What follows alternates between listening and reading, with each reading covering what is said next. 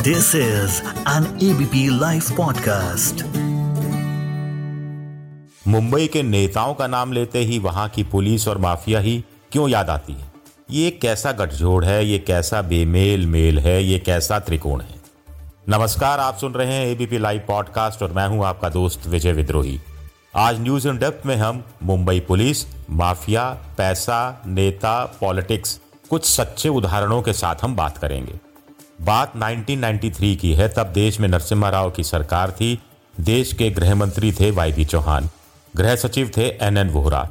उस समय N N Vohra ने मुंबई के अंडरवर्ल्ड नेताओं और अफसरशाही पर एक रिपोर्ट तैयार की थी। यहाँ अफसरशाही से मतलब मुंबई पुलिस से ही था। वोहरा कमेटी में इकबाल मिर्ची के बारे में बताया गया था। इकबाल मिर्ची कभी मुंबई में फुटपाथ पर पान, बीड़ी, सिगरेट की थड़ी लगाया करता था। लेकिन देखते ही देखते वह हिंदुस्तान का सबसे बड़ा ड्रग माफिया बन गया। उस समय मुंबई के एंटी नारकोटिक सेल के डीसीपी हुआ करते थे राहुल राय। वोरा कमेटी के अनुसार राहुल राय, इकबाल मिर्ची के संपर्क में आया और दोनों साथ मिलकर काम करने लगे। राहुल राय नब्बे के दशक के आखिरी सालों में अचानक गायब हो गया। वो दरअसल अमेरिका चला गया था, संयुक्त राष्ट्र संघ में उसे भारत की तरफ़ से भेजा गया था, डेपुटेशन पर। लेकिन कार्यकाल खत्म होने के बाद भी राहुल राय भारत वापस नहीं लौटा। कई दफ़ा भारत सरकार ने बुलावा भेजा, लेकिन फिर भी वो नहीं लौटा। उसकी फाइलें खंगाली गई तो पता चला कि इकबाल मिर्ची का सारा आपराधिक रिकॉर्ड राहुल राय के कार्यकाल में ही गायब हो गया था। सारे सबूत, सारे कागज़, सारे दस्तावेज़ गायब थे। 1993 के बाद इकबाल मिर्ची दुबई होते हुए लंदन भाग गया था। उसे भारत सरकार वापस देश में नहीं ला सकी क्योंकि भारत सरकार के पास ज़रूरी सबूत और दस्तावेज़ नहीं थे। ये ज़रूरी दस्तावेज़ और सबूत इसलिए भी नहीं थे क्योंकि डीसीपी राहुल राय ने उन्हें नष्ट कर दिया था। बाद में खुफिया एजेंसियों को पता चला कि इकबाल मिर्ची ने उसी राहुल राय की हत्या की साजिश रची थी, जिसने इकबाल मिर्ची को इकबाल मिर्ची बनाने में मदद की थी। वोहरा कमेटी की रिपोर्ट का यह हिस्सा बताता है कि मुंबई में माफिया और पुलिस का किस तरह चोली दामन का साथ रहा है। अब जिस तरह इकबाल मिर्ची ने राहुल राय को मार डालने की कोशिश की तो उस पर भी मुंबई पुलिस के अफसरों ने खुद को बचाने का अभियान चलाया था। यह अभियान था फर्जी एनकाउंटर का। दरअसल 1993 से 2003 के बीच के 10 सालों में मुंबई में अंडरवर्ल्ड और माफिया की तूती बोलती थी। उस समय मुंबई पुलिस के कमिश्नर रोनी मेंडोनका ने डीजीपी पुलिस अरविंद इनामदार को 17 ऐसे पुलिस अफसरों की सूची सौंपी थी जिनके अंडरवर्ल्ड से रिश्ते बताए जाते थे। अब एक तरफ़ ऐसे अफसरों का पर्दाफाश भी करना था तो दूसरी तरफ़ माफिया को खत्म करना था।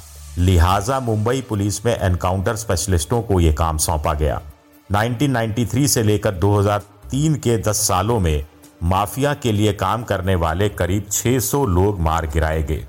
ये लोग दाऊद इब्राहिम, छोटा राजन और अरुण गवली के गिरोह के लिए काम करते थे। अब ये बताने की ज़रूरत नहीं कि 600 लोगों में से बहुत से गुंडे फर्जी एनकाउंटर में मार गिराए गए। अभी मुकेश अंबानी के घर के बाहर गाड़ी में जिलेटिन रखने और मुकेश अंबानी को धमकी देने की जो कहानी सामने आ रही है और उसमें एएसआई सचिन वाजे का नाम आ रहा है तो आप कल्पना कीजिए कि उस दौर में ऐसे एक दर्जन से ज़्यादा सचिन वाजे हुआ करते थे। कुल मिलाकर अब तक छप्पन फ़िल्म में नाना पाटेकर के रोल को याद कीजिए। कैसे वो फर्जी एनकाउंटर करता है, अंडरवर्ल्ड से रिश्ते रखता है, एक गैंगस्टर की मदद से दूसरे गैंगस्टर को खत्म करता है, खुद की पत्नी की हत्या होने के बाद कैसे गैंगस्टर की मदद से देश से बाहर निकलता है और कैसे पत्नी के हत्यारे उसी गैंगस्टर को मार डालता है। ऐसी ही उलझी हुई कहानी इस समय हमें दिखाई दे रही है। जूलियो रिबोरियो महाराष्ट्र के पुलिस के मुखिया यानी डीजी रहे हैं। उन्हें पंजाब में आतंकवाद को खत्म करने के लिए डीजी बनाकर भेजा गया था। गुजरात में भी वो भेजे गए थे। 92 साल के हो चुके हैं। उन्होंने हाल ही में एक लेख लिखा और इसमें एक सच्चा किस्सा लिखा है। मुंबई क्राइम ब्रांच की ज़िम्मेदारी एक बार महिला पुलिस अधिकारी मीरन बोरवंकर को सौंपी गई थी। उस समय मुंबई में बिल्डरों और फ़िल्म निर्माताओं पर माफिया की नज़रें थी। उन्हें धमकियाँ मिलती रहती थी बम से उड़ा देने की, गोली मार देने की। चेहरे पर तेजाब डाल देने की, अगवा करने के बाद करोड़ों रुपए की फिरौती मांगने की। ऐसी शिकायतें आए दिन आया करती थी। आईपीएस मीरन को लगा कि ऐसी धमकियाँ तब ज़्यादा होती है जब क्राइम ब्रांच में कथित एनकाउंटर स्पेशलिस्ट ज़्यादा होते हैं। तो मीरन ने ऐसे सारे स्पेशलिस्ट पुलिस थानों में वापस भेज दिए। उसके बाद बिल्डरों और फ़िल्म निर्माताओं को धमकियाँ मिलनी भी लगभग बंद हो गई। अब इसे क्या कहा जाए, आप समझ लीजिए। ये उदाहरण भी बताता है कि मुंबई में पुलिस, माफिया और नेताओं का किस तरह से एक नेक्सस बना हुआ है। कुछ नाम याद आते हैं, प्रदीप शर्मा, दया नायक, विजय सालस्कर, अरुण बोर्डे, रविंद्र आंग्रे, प्रफुल्ल भोंसले। आदि उस समय बहुत चर्चा में हुआ करते थे। कहा जाता है कि दया नायक पर ही अब तक छप्पन फ़िल्म बनी थी। दया नायक के गाँव में एक छोटे से जलसे में शामिल होने उस समय अमिताभ बच्चन भी गए थे। इससे पता चलता है कि एनकाउंटर स्पेशलिस्टों की फ़िल्म सितारों को कितनी ज़रूरत रहा करती थी। अब आगे देखिए। प्रदीप शर्मा पुलिस से निलंबित किए गए थे, ऐसा कहा जाता है। उन्होंने 2019 में शिवसेना के टिकट पर विधानसभा का चुनाव लड़ा था, लेकिन चालीस हज़ार वोटों से हार गए थे। सचिन वाजे ने खुद 2008 में नौकरी छोड़ने की अर्जी देने के बाद शिवसेना के लिए काम किया था।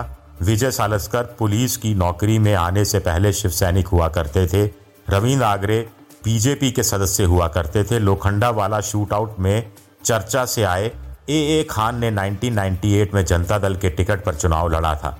मुंबई पुलिस में ऐसे काफ़ी लोग हैं जिन्होंने रिटायरमेंट के बाद किसी राजनीतिक दल में शामिल होकर चुनाव में हाथ आजमाया। लेकिन फ़िलहाल हम ऐसे पुलिस अधिकारियों की बात कर रहे हैं जिनकी छवि विवादास्पद रही है, चर्चा में रही है और जिनके माफिया से रिश्ते या बताए गए या फिर फर्जी एनकाउंटर में उनका रोल पाया गया। एक और दिलचस्प बात है कि मुंबई पुलिस में ऐसे अफसरों की भी कमी नहीं है जिन्होंने प्रमोशन तक नहीं लिया। कुछ पर माफिया का खुलकर साथ देने का आरोप भी लगा। एक चर्चित केस 2003 का है। पैरोल पर छूटे एक अपराधी विजय पालंदे ने दो लोगों की हत्या कर दी थी। वह बाद में पकड़ा गया, लेकिन जब उसे पुलिस की गाड़ी से ले जाया जा रहा था तो वह भाग गया। पुलिस जाँच में पता चला कि उसको भगाने में उसके भाई प्रदीप शिंदे की बड़ी भूमिका रही, जो मुंबई पुलिस में इंस्पेक्टर था। मुंबई पुलिस ने उसे सेवा से बर्खास्त करने की सिफारिश की, लेकिन डीजीपी ने उस पर अमल करने से ही मना कर दिया। एक विभागीय जाँच बैठा दी गई, जिसने सारे मामले को रफा दफ़ा कर दिया। खैर, हम बात कर रहे थे ऐसे पुलिस अफसरों की, जो अपने थाने में रहकर जनता की सेवा इस कदर करना चाहते हैं कि प्रमोशन तक को लात मार देते हैं। प्रमोशन से रुतबा बढ़ता है, तनख्वाह भी थोड़ी बहुत बढ़ जाती है। लेकिन 2008 में आधा दर्जन से ज़्यादा मुंबई पुलिस के इंस्पेक्टरों ने एसीपी यानी असिस्टेंट कमिश्नर ऑफ़ पुलिस बनने का प्रमोशन ठुकरा दिया। 2013 में मुंबई और नवी मुंबई के 22 इंस्पेक्टरों ने एसीपी का प्रमोशन लेने से मना कर दिया। मुंबई पुलिस में सोशल सेवा सेल है। जो बार, तवायफों, ड्रग बेचने वालों पोनोग्राफी के धंधे, मटका, सट्टा, जुआ खेलने वालों पर नज़र रखता है। इस सेल में आने के लिए दो इंस्पेक्टरों ने राजनेताओं से बाकायदा फ़ोन करवाए थे। ऐसा उस समय के मुंबई पुलिस कमिश्नर ने अपने एक लेख में हाल ही में लिखा है। साफ़ है कि प्रमोशन को ठुकराना और सोशल सेवा सेल में आने का मकसद क्या है, ये समझाने की ज़रूरत नहीं है।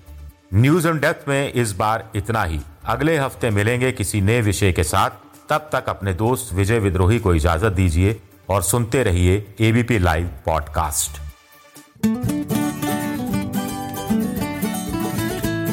this is an ABP live podcast.